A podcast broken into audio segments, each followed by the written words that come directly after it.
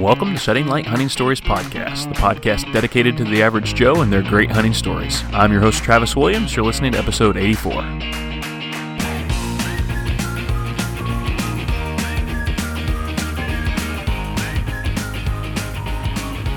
Hey guys, welcome to the show. Thanks for coming back for another episode. Uh, today we're not going to be super long. Um, we are uh, just going to jump right in here in a second, but I just want to ask you a question. This year, as you're getting ready for your hunting season, is there anybody that you think maybe you could take along with you? Is there anybody that's maybe new to hunting that's been having a hard time, or maybe somebody who's not interested in hunting, but maybe you could talk to them about it, and maybe they might want to go out and just sit in the stand with you, maybe film you hunting? Um, you know, a lot of times whenever we make our plans and our preps, it's all about our plan to kill that big buck or you know, whatever it is that you're going after. But maybe a side goal for you, and it's one of my goals this year, is to not make this season just about you. Also, go after uh, trying to get somebody excited about hunting. That's my challenge for you. That's what our guest today likes to do. He's trying to start a nonprofit all about that. And uh, our guest today is Ben Freeman. He's a guy from Ohio like me. Uh, we talk about his nonprofit. We talk about his uh, YouTube page, Bloodborne Outdoors. Uh, we talk about using decoys, turkey hunts. We talk about, as a 10 year old, uh, how he went out and hunted 50 days to get his first buck. And I have to think if he would have had somebody showing him the ropes, it wouldn't have taken him that many hunts. So uh, this is all about passing it on. It's a great episode. We're going to jump right in. Here's Ben Freeman. All right, guys, I have Ben on the line, Ben Freeman from uh, Huron County, Ohio. How you doing, sir? Oh, not too bad. How's it going? Oh, pretty good down here in the southeast. You're up in the, the northern part there, uh, close to where my my wife's family grew up, actually. Yes. Yeah. How's things up north? Uh, it's it's hot. Yep. Dry. Getting ready Wait, for the season. Waiting. Got the. Get, yeah, getting everything ready. Uh, getting the cameras out checking cameras and sweating. yeah. Yeah, it's been kind of hot. We've had uh, there for a few days. I don't know if it was like this in northern Ohio, but for a few days it felt like fall, like last week. It was just nice. Felt like, you know, a nice, you know, uh, it was like in the 60s, something like that, a little, you know, cooler in the evenings. And then all of a sudden the heat's back. it, it did get that same way up here and that's what got me excited and started putting out cameras and getting feeders ready and now summer's back so uh, you know it's looking like it's going to be hot. When the season opens up i'm hoping it cools off a little bit mm, absolutely well ben tell us a little bit about your what's your summer uh, prep look like? I think for everybody that's a little different. I see a lot of guys kind of getting their gear lined up and getting that stuff ready. Some guys are out boots on the ground scouting. Some guys are doing cameras. So what does that look like for you? Um, I, I'm I think I'm pretty lazy compared to most others when it comes to the summer prep. I like to leave the deer alone. Um, you know, the summer patterns are going to be a lot different than your your in season patterns. Uh, mm-hmm. So I don't do a ton, but I do you know, go through my gear. I change some bolts out, change out my straps, clear up some shooting lanes. Uh, I order a bunch of new gear. Uh, I'm one of those guys that's easily sold on gear, so I mean, I'm keep up with the trends. Um, and you know, I do run a YouTube page, so I try to make a couple videos on uh, some things that I do during season um, to prepare and make mock scrapes, that kind of thing. Oh, cool. Tell us, uh, what's your YouTube channel there? Uh, it's Bloodborne Outdoors. Uh, Bloodborne with an E at the end. Outdoors. Okay, cool. I'll have to check that out. It's it's just good. I'm just in the startup phase. Uh, I you know I got into filming last year, so um, I really got the the equipment I need this summer. I've been remake a lot of deleted a lot of content off of there. Yeah. And uh, I'm revamping the whole thing. So hopefully this year it's a little bit better. Man, it's a learning process. The filming, um, we've been doing that for a while, and I, I feel like just now I'm starting to put out stuff that I like. I feel, you know, I mean, I was always proud of it, and it's not that I, but I feel like it's the quality's just gone up. You know, you learn a lot, you learn um, how to do things better, and so yeah, that's so. What got you into to filming? Um, you know, I started taking out uh, some kids. I'm I'm looking into starting a nonprofit actually to get some underprivileged kids out and get them into hunting, keep them out of trouble. That's what kept me out of trouble when I was younger.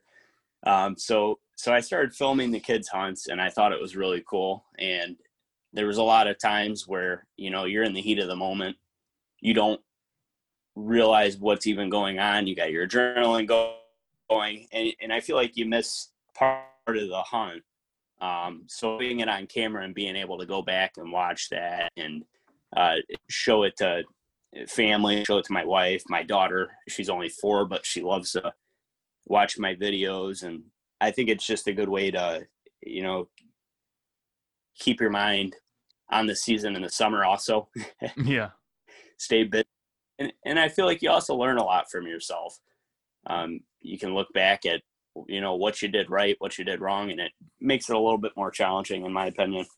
Yeah. Oh absolutely. I agree with that. I i think filming guys have to decide what their motive is for it um because that it is work you know you're carrying extra gear extra weight and then sooner or later it, it may cost you a deer. It is without a doubt cost me at least one if not more you know deer turkey and so you know but for me I, I just i the same reason that you just said i just love being able to show people what i've been able to do. I like going back and reliving those moments and those memories and watching my crazy like over the top reactions after i shoot something you know? It's always fun so yeah. that's cool man. It, it probably first two months of the season last year you know i'm just i uh, messing with the camera too much and not getting drawn back in time in my stands. You got to really hide your stands a little bit better and tuck in a little more. Uh, mm-hmm. Uh, you're going to have a lot more rather than just draw your bow back. You're back and forth between your bow and camera, and it's tough. Yeah, yeah, it definitely is. Well, Ben, give us a little bit um, of your background. Tell us a little bit about you and um, you know uh, what you do, and then uh, maybe jump into a little bit about how you got into hunting. All right. So uh, I'm 24 years old. Um, I've got a four year old daughter, a wife. Our one year anniversary was actually last week. Um, Congratulations. Thank you. I'm a I'm a full time firefighter paramedic. Uh, it's you know I looked into becoming a game warden, and uh, all the game wardens I talked to said if you like hunting, don't do it because you're never going to get to hunt anymore. uh, so so it's kind of nice. I you know I work less than ten days a month, so it gives me a lot of time to be out in the field. Um, I'm a I'm a family guy though. I like to take my wife hunting. I take uh, kids hunting all the time. I've got a lot of friends that I try to get on deer uh, nonstop. So it it does cost me my a lot of my personal time that I could be hunting. But you know, there's nothing else better than putting someone on their first deer or putting on someone on their first buck and getting it on camera. Mm-hmm. Um, so I kind of, sorry, getting off track. Um, oh, you're good, man. So I, I'm in Northern Ohio. I started hunting um, when I was 10 years old. Um, I didn't really grow up in a hunting family. No one in my family knew about hunting. I actually I started working on a sweet corn farm. Uh, we were hand picking corn every day of the summer when we weren't in school for three dollars an hour. So that's where I uh, built my love for hunting. I saw deer every morning when we were out there. Uh, there was a guy that hunted out there, and just talking to him a couple times, it made me want to try it. So I bought my first crossbow. It was a Horton Hunter. I don't mm. even know that it should have been shot with the way it looked. um, so I started off with that. I bought a tree stand. I put in a tree. I never went up in it because I didn't know anything that I was doing. I didn't. I wasn't real sure about how safe it was. Um, and, and every day, I would get out there when I wasn't in school. Weekends, I'd have my parents drop me off. I was ten, so I don't know that it was exactly uh, by the books. Um, I didn't really know what I was doing. They didn't really know what they were doing either. so, so I go out in the field every morning, no scent control. I was wearing old camo that I was given. Um, and I just kind of spot and stalked everything. I ended up getting my first buck three months into the season, probably uh, 50 or 60 hunts in. Wow. That's uh, a lot of hunting. That's, that's, yeah, that's, it, it was a lot of time and it was the first deer I even saw while I was hunting. It's kind of a funny story. So I'll, I'm going to talk about that one. Yeah, go ahead, man. I, I want to hear how that happened. Uh, first off, you're picking corn for three dollars an hour. I mean, uh, that, yeah. that's. Uh, I would. I'd be talking to your parents about you know, or somebody about labor laws. I think it's got to be off a little bit. Yeah, it was. It was under the table. It was. Uh, okay. a local farmer. It, it, we had a good time. It wasn't. You know, it was one of the funnest jobs I ever had. We. It was hanging out with all my friends. We'd go out there five in the morning. Um, you know when you're you're 11 years old there's not many people that are getting paid at all so it was it was a good time yeah. we probably ate about dollars in corn every time when we worked any and it got you into hunting so i guess so i guess it is worth it probably it, then yeah I, my first permission i had and uh, it's just grown from there oh, cool tell us about that first buck how did that happen all right so uh, the way the property is set up is it's actually uh, leased property from one of the electric companies up here, um, and he gets paid to maintain it. Uh, so he's got a, couple of sweet corn fields on property and the railroad track that runs through the middle of the property. Uh, it's raised up to 30 feet. Um, and on the other side of that's uh, private property I didn't have permission on, but that's where all the deep from. It was a thicket, a swamp, and they'd come from over there, come out of the fields. Um, and it, it's kind of a city area, so it's it was tough hunting. You know, the deer would come out late and head back in early. Uh, you rarely catch them out in daylight. Um, so I had been hunting there, uh, like I said, a lot. Um, there was a couple times the farmer called me and he's telling me, "Hey, the deer back here. There's a deer. I actually had this buck. Um, I'm sneaking along the railroad tracks because it was still kind of maintained. Um, but it was at that point his part of his property. They sold it off to him. So they did. The city came out and they'd mow it all down. Um, so I would I was sneaking along that, and he calls me. I answered the phone, and, and he told me that hey, there's a buck, hundred yards behind you, following you in. So I I read about this scent running a drag line online week before. So I went out and bought some Tinks pee, yeah. and tied it I tied it on a cotton swab with a piece of rope and I was dragging it in and, and sure enough I had that buck followed me in. So I stopped right right when he told me that I stopped and crouched down along the railroad track and I started looking around and pulled up the binoculars and sure enough he he's walking out into the cornfield. Um, and so he was probably about 300 yards away. I was able to, sneak down the railroad tracks um, and I crawled onto the corn. It was probably shoulder height at time because they actually detassel all the corn um, since we were hand picking. So you could just see his head and his neck over the corn, um, which definitely helped me in that situation. Yeah. So I, I crawled down. Um, I had the bow sighted in at 20 yards. Uh, nothing, never shot it further than that. I had no clue what I was doing. Um, so he was facing straight towards me. You know, I, I made a shot and I was hunting with my uncle. Um, that was the first time he ever had been out there. Um, made a shot, and I thought I missed him. He's sitting there looking right at me. He wasn't spooked at all, um, and just dropped right there. Um, so, so I called everyone up. It was a whole ordeal. I had all my family come out, my cousins. We probably had 20 people there. Um, got it out. It was just a small basket eight pointer, but you know that's probably one of my favorite deer I've ever killed. Um, just put a lot of time into it. Had no clue what I was doing, and I was able to get a buck down my first season. So I feel like that was a little bit of an achievement. Absolutely, man. That's incredible and, perseverance. I mean, to, you said you were ten years old.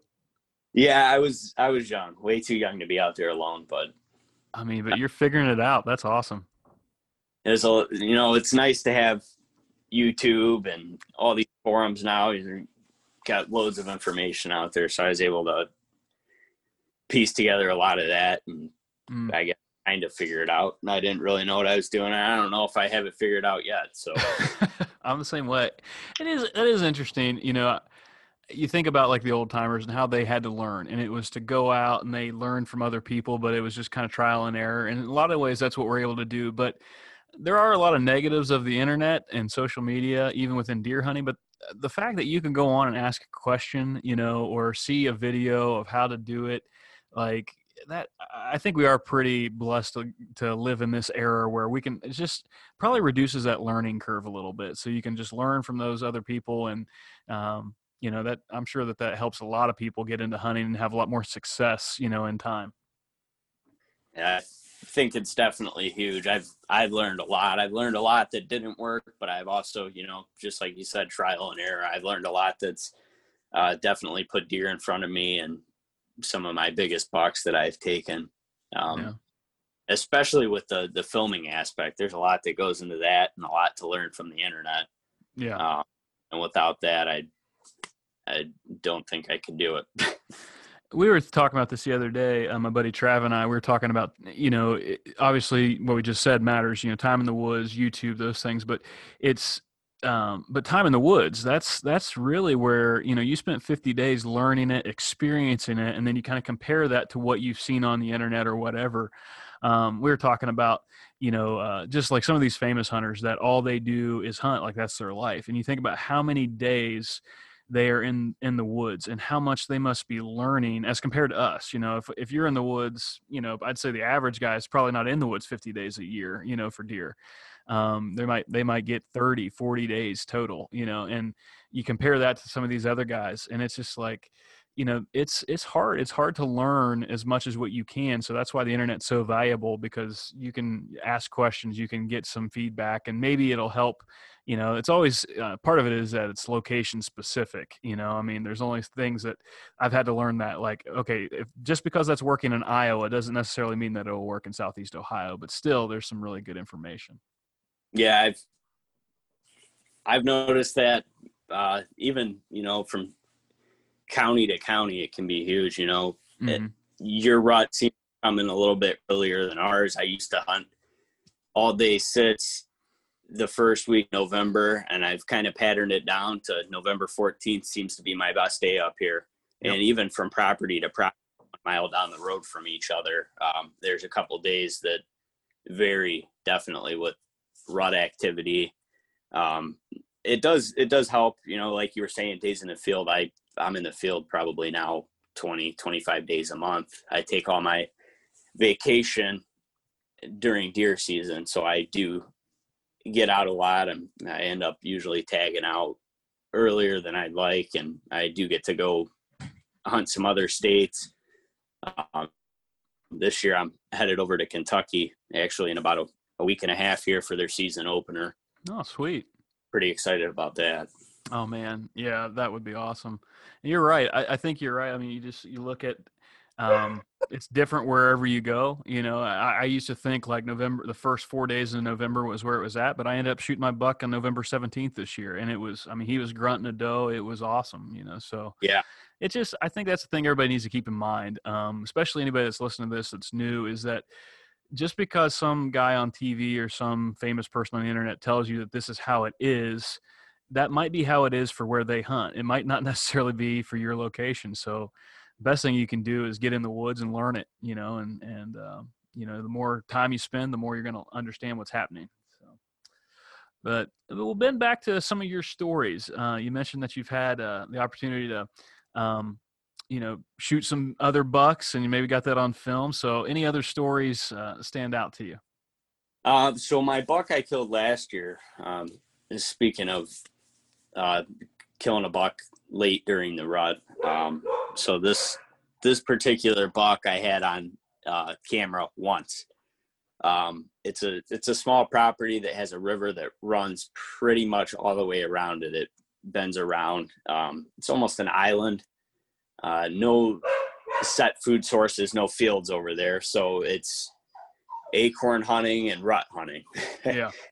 the good pass through property. It's really thick. It was clear cut 10 years ago. Um, most of it is small saplings and thick thorn bushes. And then I've got two mature trees there. Um, so I, I had this buck on camera one time. Uh, once I saw him, I, I made it a goal. That was my top hit list buck. Um, I hunted him every day. I, I I'm guilty of going in way too much and hunting the same spot way too much. You know, it's just something that I haven't gotten over yet. That uh, I think hunting the wind's huge, but I'm guilty of hunting the wrong winds way too often. Um, yeah, I I set up a stand in there. I actually got my my saddle in a week before that. I started saddle hunting last year. I got that stand up and got my saddle, and I had this buck come through uh, he's probably 150. I was about to draw back on him. I had the camera running. It was perfect. Uh, and then I heard some crashing behind him. And I think it was December 3rd at this point. Okay. And it was the buck I'd been after came out. Um, he, he ended up scoring right around 165. Wow. Uh, That's my biggest buck to date uh, and he actually he had a broken tine. Uh, his G2 on the right side was broken off, so he he would have had some extra score there. Um, but you know, it was just my first buck I ever really set sight on and said that's the buck I'm going after this season, and I'm not shooting anything else. Um, added some challenge to it. Uh, I saw him that time. I drew back on him. He was 60 yards away. He caught wind of me, took off. Uh, so about a week later, I ended up getting back out. I got in there the, the same time as before, uh, 3.30. You know, I was running, running errands all morning, got out there, got in the stand, and, you know, I said, I'm going to give it a go. I started rattling, and he came in. I had a decoy out. He came right into the decoy. Mm. Uh, he, he was angry. It was perfect. I had camera, what I thought was going um, I was able to eh, take a shot at 25 yards. Um, he jumped the shot, and I was probably shaken worse than I've ever shaken in my life. Uh, it didn't look great, so I got got down and I walked out and came back around dark. So it's been about four hours. Came back, I found part of the arrow was broken off. Uh, sound like it hit a metal stud when I made that shot. So I wasn't super confident in it. You know, you, you got the nerves going, you're feeling horrible.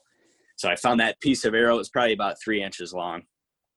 And I found the first couple blood drops and it didn't look good. It was dark blood, small little spots. So I backed out. As I was backing out, I jumped him. Oh, um, oh, no.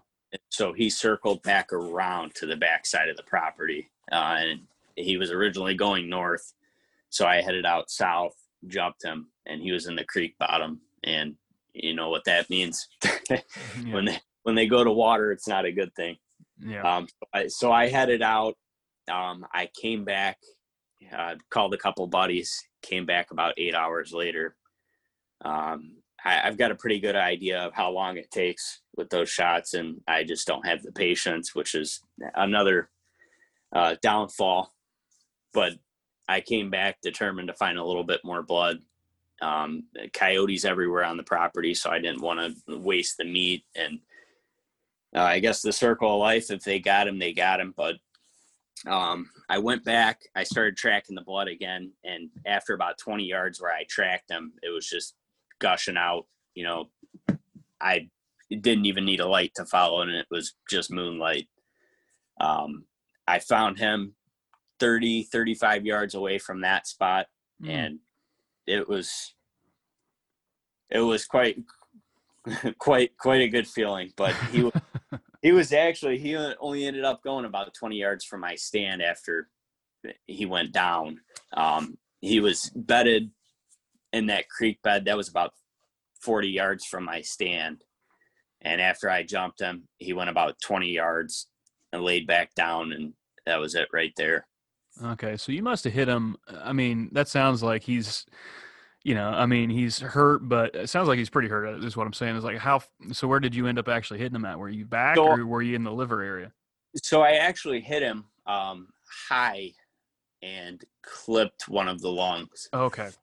And when I hit him, I, I don't have the video to go and review it, but what it looked like and what I remember it is that he kind of jumped. You know, he was real edgy already with that decoy.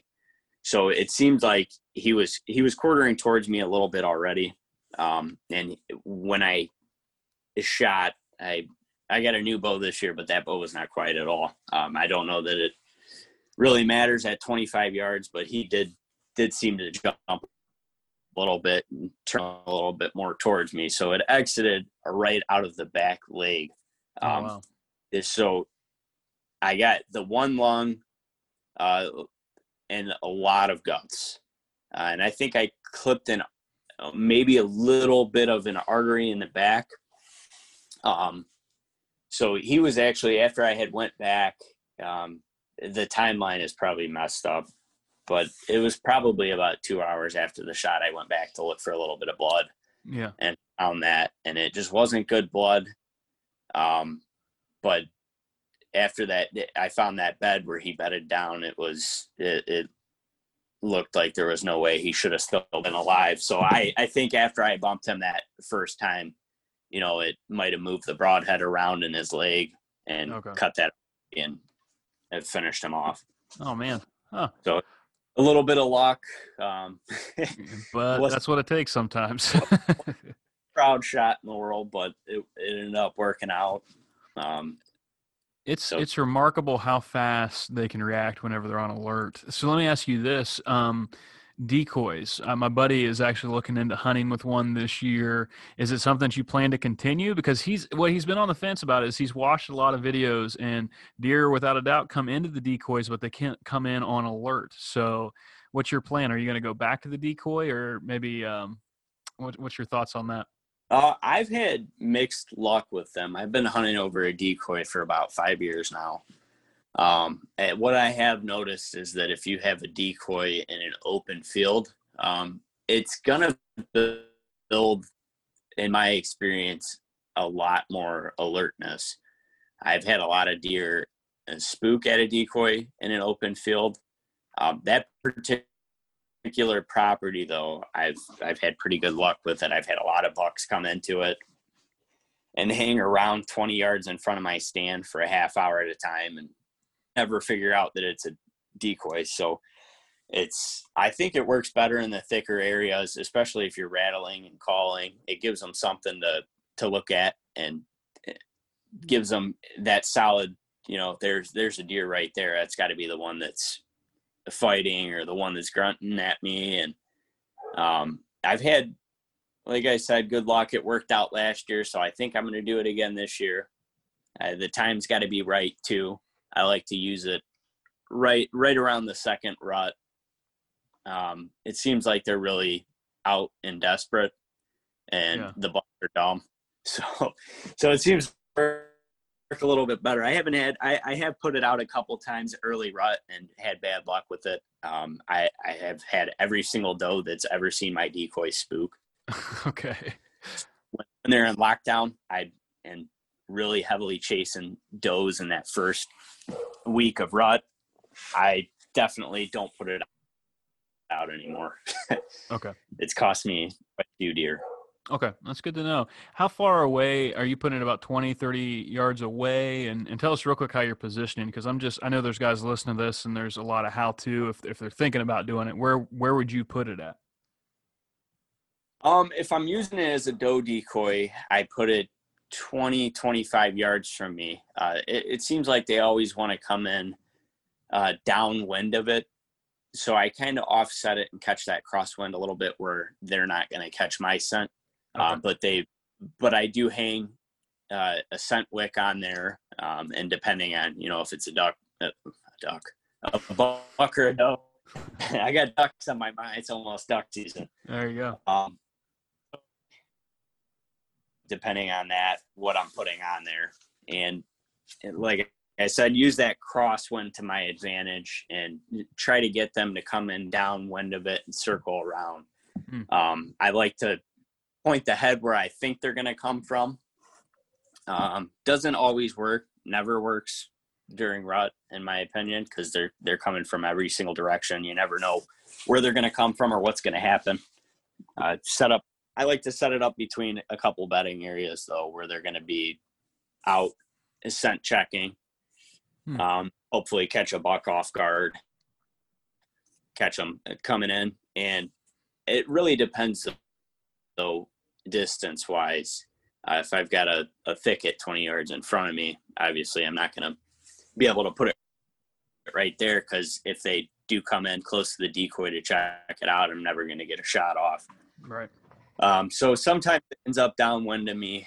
It's not my preference, but it seems like once if you get a, a deer that's really locked onto that decoy, they all, all bets go out the window and they're coming in regardless. So when it does work, it does work. But I've had a lot more uh, unsuccessful hunts with it than I have successful, but it definitely mm-hmm. made that one work out last year. Yeah, it seems like it's kind of like a high risk, high reward type thing. So, I mean, you're you're using something that obviously is going to attract attention, and by attracting attention, therefore, you know, you might get uh, attention that you don't want. But whenever it works, it's obviously worth it, right? so, yeah, and I think it has helped with the filming also. Um, I'm able to. I've I have had a lot of action on decoys where I was able to actually film yeah. uh, without being spotted because they're they're not looking straight at you. They're not alerted to you. Um, so so it does help with the filming, and if you set it up right, you kind of figure out the deer in your area how they're going to react to it. You can set it up so that they're not looking anywhere near you, and you can get a camera on them and get a bow drawn back without spooking them. Oh, well, that's good. Good info. I want to switch gears um, and just ask you kind of a off the wall question. What would you say is one of your most challenging hunts? So you've had some successes. What do you think's been a hunt that's been like very uh, challenging for you? Uh, my most challenging, I'd say, is probably my turkey hunt last year. Uh, okay. It wasn't so much mentally challenging, but physically, I've had a lot of deer hunts that are mentally challenging. You know, you're you're back and forth with deer, trying to figure out patterns. They change, uh, and you just can't ever get ahead of them. But uh, we went to some public property in southern Ohio. Uh, it's it's a good sized property. I don't know exactly offhand the size of it, but it's I want to say ten thousand plus acres. Yeah. Um, and w- so we kind of mapped it out and me and a couple buddies went down there our first time. We got there at three in the morning, and I think we took about the hardest way in possible. Um, there, there was an ATV trail that we found later that runs right through the middle of the property, and we could have walked back right to where we were. Uh, but we, we, ended up first thing right off the road, going straight up, uh, thorns, everything you can think of in the way. Uh, we downpouring rain, uh, not exactly prime turkey hunting weather, but um, we got back to a a ridge. I set my my buddy up on there, and I headed in. I was planning to go another 200 yards. Um, I ended up going another mile and a half in. Um, I ended up on the side of a big valley that a creek ran through. So I set up there the sun starts coming up and there's gobbling across the ridge on the other side. so so I ended up walking all the way back around there. I set up on this bird and sure enough he flew down to the opposite side. Um, so I so I ended up going all the way back around this ridge and this was early sunrise time still so it's probably eight in the morning and I followed this turkey around. He'd gobble probably every half hour um, until noon. And at that point, I was ready to give up. You know, we hadn't seen anything. It was getting hot. This turkey, I couldn't ever get on him, couldn't get ahead of him. I figured he was end up, and there was no way I was getting him in. So I'm walking back towards my buddy. We had agreed to meet at a certain tree uh, almost there, and I hear him gobble again off in the distance. So, so my buddy calls me and uh, he's telling me that he's he's on a turkey, and I thought it was that turkey. Um, sure enough, he was actually in a field the opposite way, about two miles away. So I hiked back in. I ended up doing eight and a half miles uh, from the onX app. Told me I did eight and a half miles of hiking. All right, wow. so get get finally get up on this ridge. Um, he's gobbling good now. Every single call, he's gobbling back at me. Um, I I crawl up on the hill. He pops his head up sixty yards. Um, I shot, and it was kind of the hill came up, and it was a field that had a couple ridges in it. So I was only able to see his head. So I shot, and uh, 60 yards is a little bit of a long shot uh, for me. And I saw the head go down, but I didn't know if I had hit him or not. Um, and as soon as I came over that hill, that you know, he was he was laying right there flopping, and I feel like that was probably the the most challenging hunt I had. I ended up doing ten point three miles. Wow. I've got that number memorized. Uh, up and down in the hills of Ohio, and for a a boy that's used to flatland up here, that was, you know, you guys got it rough down there sometimes. well, you know, we can play we play off that topography and it's we got that advantage of like knowing, you know, how it works, but man, yeah, it's it's some work. That's awesome, dude. And it and it did help. You know, if I didn't have that hill there, there was nowhere no way I was sneaking up on him. Um, yeah. but our our first time ever going to the property, and it, a big property. We we looked at it on the map, and I've really gotten into that this year, using maps to my advantage and uh, figuring out where deer and turkeys are going to be without even going to a property ahead of time. Um, so that there was a lot of prep work that went into it. We planned it for weeks. We finally went down there. I was trying to get my friend on his turkey, but we split up. Uh, we had four or five turkeys gobbling in the morning, and they all shut up except this one. Um, and so I was trying to get him on this one. Uh, he ended up going the opposite way to that field. Uh, it was a Jake. He he probably should have taken a shot, but uh, he didn't want his first turkey to be a Jake, so he he ended up passing on it. Um, and I got the bird 11 and a half inch beard. He had inch and three quarter spurs. It was my biggest bird to date, and uh, I'm waiting for my full body mount to come back. Oh, so I'm excited about that. That's cool. That's, that's I don't know where I'm. yeah, that's. I mean, that's that's yeah, gotta was... feel rewarding for the amount of work that you put in, the scouting. I've never done like a big trip like that for turkeys, uh, not like that, and that's yeah, that's gotta feel good. That's sweet, man. Yeah, it it paid off, and it was a good time. I don't know that I'll ever go back to the hills down there. they are uh, unforgiving at times. I mean, I just think about these guys that hunt down like in uh, the Tennessee hills or West Virginia or even those guys. I can't imagine like hunting turkeys out west in the, the mountains. You know, just that that's got to be tough, very tough. So yeah, I think it brings a extra challenge to it because up here you got a flat land. The turkey's 600 yards away. You can bring them in, but yeah when you got hills, creeks, and rivers, you never know what's between you and that turkey and if they're going to come in. Yeah. Well, guys that have listened to this podcast know that I, I uh, ate tag soup this year. I had a lot of uh, challenges this year turkey hunting. And from what I've heard, just about everybody did. A lot of people had kind of a tougher season. So the fact that you're able to do that on public ground, that's that's awesome, Ben. Congratulations on your turkey there. So, Thank you. Well, let me ask you uh, this, just kind of wrap things up a little bit. You mentioned a nonprofit, and I wanted to kind of go back to that. Tell us a little bit about this. Um, I, I, know you're still kind of getting things rolling, and it might not be up off the ground yet, but kind of give us the idea. Uh, you mentioned um, kind of using it as a way to help kids.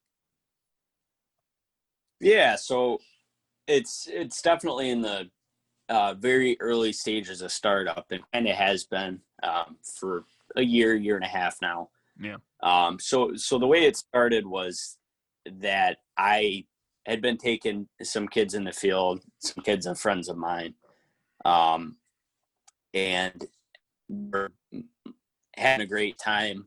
You know, I had them calling me back every week. Hey, can we go out again? I ended up getting, and it's on my YouTube channel. It's not great quality. It was the first first of my filming. Um, getting a deer on camera for a bud, um, and it was a good feeling. Um, so I I have an aunt that's a social worker, and she contacted me a couple years ago about some kids that uh, were uh, finding going out fishing and they didn't have the money to buy fishing gear. So they were going out and going to public places. They were asking if they could borrow a piece of line a hook and they were fishing by hand with just a line and a hook.